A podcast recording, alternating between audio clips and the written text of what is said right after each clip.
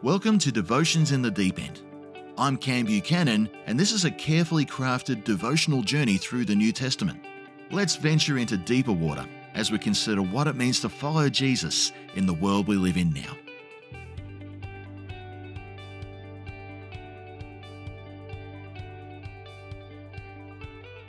Welcome back to Devotions in the Deep End.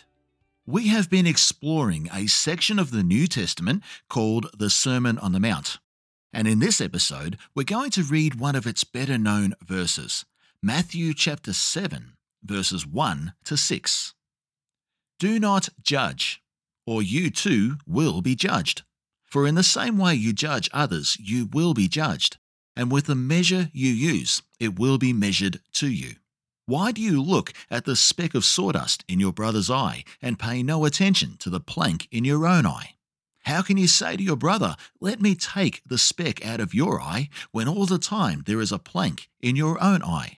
You hypocrite! First take the plank out of your own eye, and then you will see clearly to remove the speck from your brother's eye.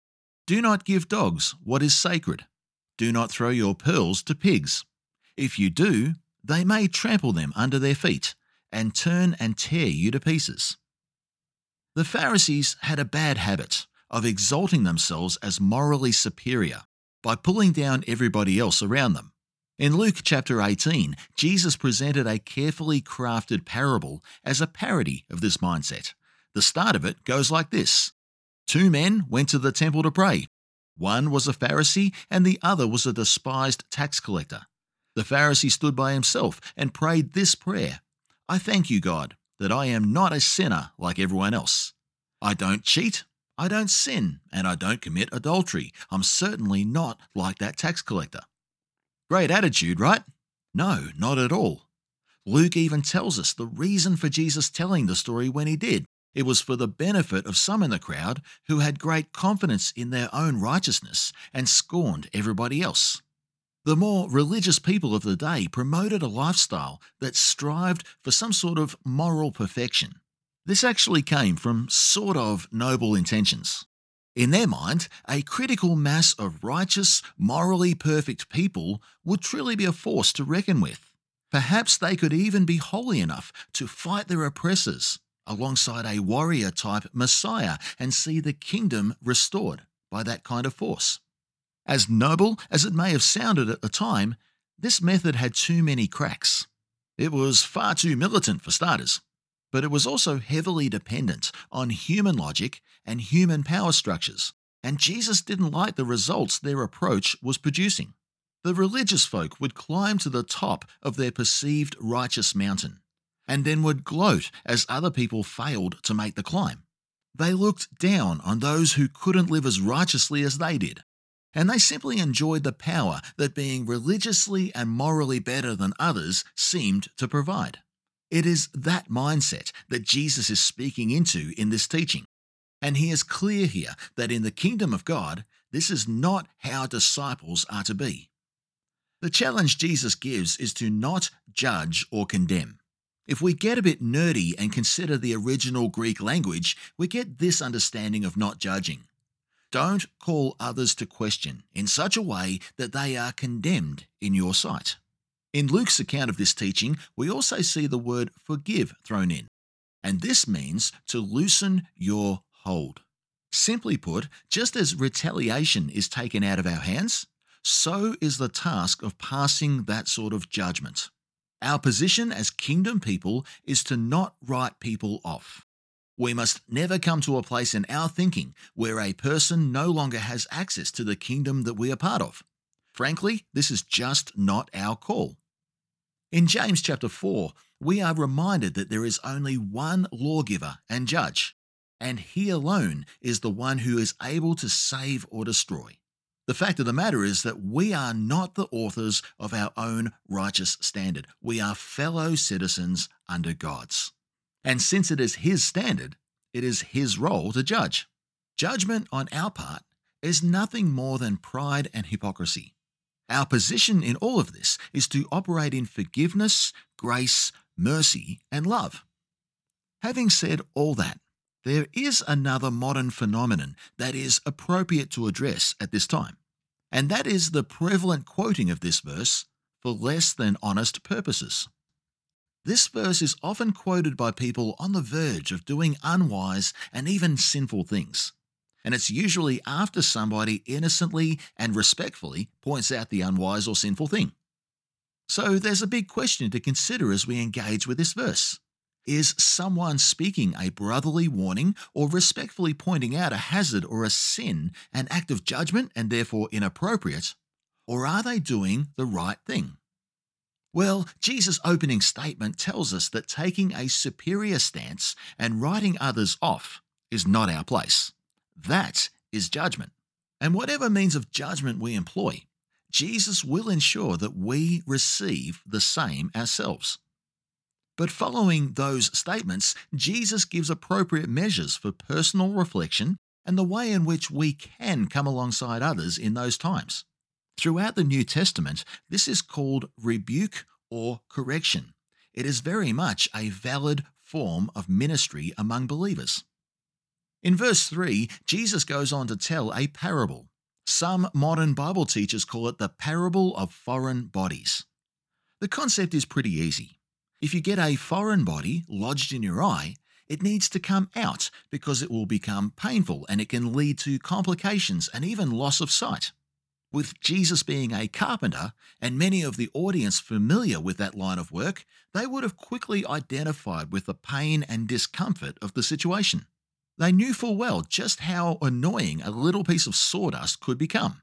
And if you've ever gotten something in your eye, you'll know how much of a relief it is to see it on the end of a cotton bud rather than in your eye. The crowd in the first century didn't have the quality glass mirrors that we have. So seeing a foreign body often needed another set of eyes and hands to help move the problem on. Correction is the act of a believer coming alongside another believer and helping them with a process of removing foreign objects of sin in their lives. Proverbs 25, verse 12 says this Like an earring of gold or an ornament of fine gold is the rebuke of a wise judge to a listening ear. Psalm 141, verse 5 says this Let a righteous man strike me. That is a kindness. Let him rebuke me. That is oil on my head. My head will not refuse it, for my prayer will still be against the deeds of evildoers.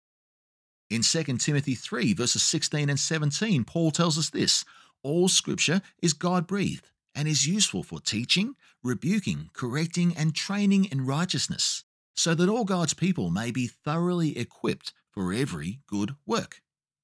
When a credible fellow believer approaches us and lovingly and discreetly mentions something harmful that they see in us, with a view to helping us remove it, that is called appropriate biblical correction. If we are seen doing something questionable and someone gently and discreetly comes alongside us to ask if we're okay and on track, that is appropriate biblical correction.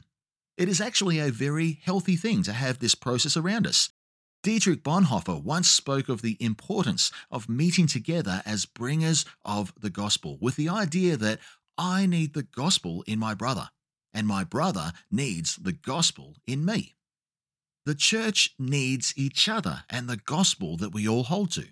And there is great comfort in knowing that people in the faith are watching our back. I personally want to stay faithful in my Christian journey but I also know how blind I can be to my own shortcomings. But thankfully, there are trustworthy people who feel comfortable enough around me to ask about the foreign bodies they feel or see in me. If we can't welcome that sort of thing in our lives, then our faith journey is quite frankly going to wind up either short or ineffective. Ephesians chapter 5 verse 21 calls us to be subject to one another out of reverence for Christ. Hebrews 10:24 says to let us consider how we may spur one another on towards love and good deeds. The ordained way in church is to be alongside each other, looking out for each other, watching each other's back, and all of us growing forward, loving at all times and correcting when it is needed. Done right, this is appropriate and doesn't slip into the realm of judgment that Jesus wants us to avoid. But here's the point of Jesus' parable The height of hypocrisy is the willingness to point out the foreign objects in the lives of others without being willing to address our own, often greater, foreign objects. So don't write others off and be as open to personal examination as you are to examining others. The Pharisaic way called for people at the top to ignore their own state and jump on the problems and the shortcomings of others. The Pharisaic way dragged a woman into the streets, demanding she be stoned right there for being pushed into the arms of another man, by men who ended up walking away because Jesus made their imperfection clear to them by simply drawing stuff in the dirt. But the new kingdom way of Jesus calls for acute self awareness and self examination. It's interesting that in the Old Testament, the Lord's design of the tabernacle and eventually the temple included a unique washing bowl for the priest to use before performing priestly duties. It was made from bronze donated by the people, and as the priests washed, they would be able to see their own reflection as part of their washing preparation. So, in this example, we learn that self examination is the first step to changing the lives of others. Godly correction begins with the person we see in the mirror first. So, where does this correction idea start and stop? Is this for church people only? Are we to make any line of distinction at all? Do we tell the world that their actions and their morals are wrong? Well, Jesus actually doesn't tell us if this is specifically an internal or external thing. But it does appear the early church took it as mainly applicable among themselves. The great preacher Martyn Lloyd-Jones once made a significant observation that is worth noting here. He writes The New Testament is not interested in the conduct of people who are not Christians and has nothing to say to them other than they must repent. Until they repent and believe in Jesus, it is not interested in their behaviour. But the moment they become Christians, it is vitally interested in their conduct. And it seems the Apostle Paul might agree. In 1 Corinthians 5, he writes this as he corrects some things in a wayward church. What business is it of mine to judge those outside the church? Are you not to judge those inside? God will judge those outside. A group of disciples who can hold each other accountable for how they pursue the way of God's kingdom is a really good thing. And I'm convinced the letters of the New Testament are designed to help us do that, and that loving and restorative correction is part of that process. But we are also called by Jesus to stay out of the territory known as judgment. And I see three helpful ideas on how to do this in what Jesus says in our main passage. First, if you're going to help someone with the foreign bodies, as it were, present yourself as an equal. We are all loved by a God who will eventually be our judge, and no one can claim to be morally superior or better positioned to judge another. Even as believers who know the Holy Spirit, we still have the flesh to constantly deal with. And the things that the world around us struggles with in the flesh are things we struggle with too. I believe it's important to remember that. And it seems that again, the Apostle Paul agrees. In 1 Corinthians chapter 6, he writes down a detailed list of people who won't inherit the kingdom of God. And there is a sobering reminder that we only made it off that list because of Jesus' work. We don't inherit this kingdom through our own efforts, and neither can they. It's all about Jesus. As long as we remember that, we are going to stay out of judgment territory. Second, if you're going to help somebody else with their foreign bodies, be real. Transparent people are better received than hypocritical people in any and every environment. Too many people have walked away from church citing hypocrisy as the reason for their departure. Too many people have rejected the faith because its representatives have taken moral high ground in word without having the lifestyle to back it up. Friend, if you've been on the receiving end of that, I want to apologize for the experience you've had. Jesus expects us as his followers to be better than that. If we want to effectively announce and demonstrate this kingdom that Jesus speaks of and invites us into, we must be willing to spend time prayerfully looking in our mirrors and we must spend time around other objective, credible believers who know us well. We need to give people with plank free eyes the permission to examine our specks and help us with our foreign bodies. Only then can we be truly qualified to do that sort of ministry ourselves. James 5, verse 16 tells us to confess our sins to each other and pray for each other so that we may become healed. The prayer of a righteous person is powerful and effective. So be real and be equal. And third, know when to walk away. That's what Jesus is getting into in this final verse, where he poetically says, Don't throw our pearls before pigs.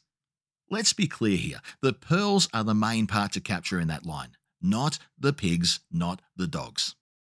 I believe the idea of pearls in this passage is the loving, corrective, restoring ministry of others around us that makes our faith stronger. If this is the case, then we are to see this type of ministry as something of sacred value to both receive and offer to others. However, there are people who, no matter what we do, will remain hostile to the things of God. No matter how loving or transparent we are, no matter how non judgmental we can be. There will be some who will reject this life of faith that Jesus has to offer. Some people will get offended because someone offered genuine, loving correction to them. Others want a faith expression that doesn't address things in a way that calls for any significant change. Simply put, these sorts of people won't see this sort of ministry as sacred or valuable. So Jesus is basically saying here if people don't want to receive this sort of ministry, and if they are going to respond in hostility, don't offer it their way. There will be many others who will value what you bring. But even then, the hostility they send our way must never be met with judgment from us. God has all of that in control.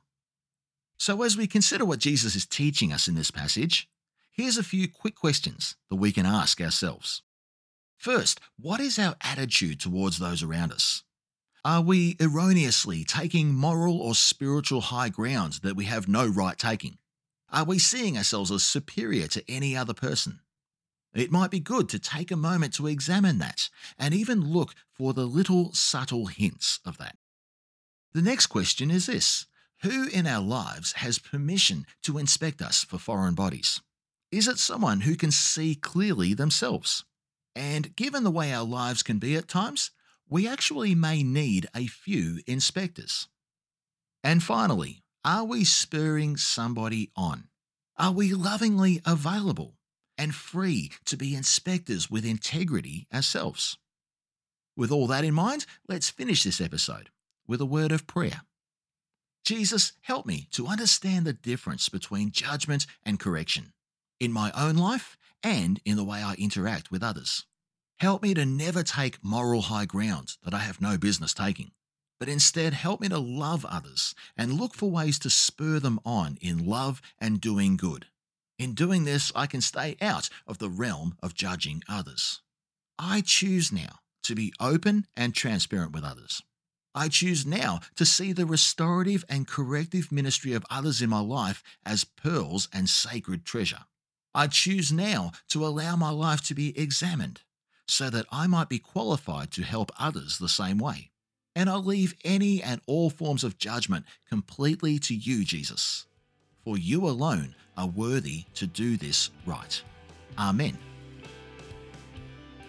Thanks for tuning in. To stay in touch, like our Devotions in the Deep End Facebook page and subscribe on Spotify or wherever you listen to your podcasts. I look forward to catching up next time.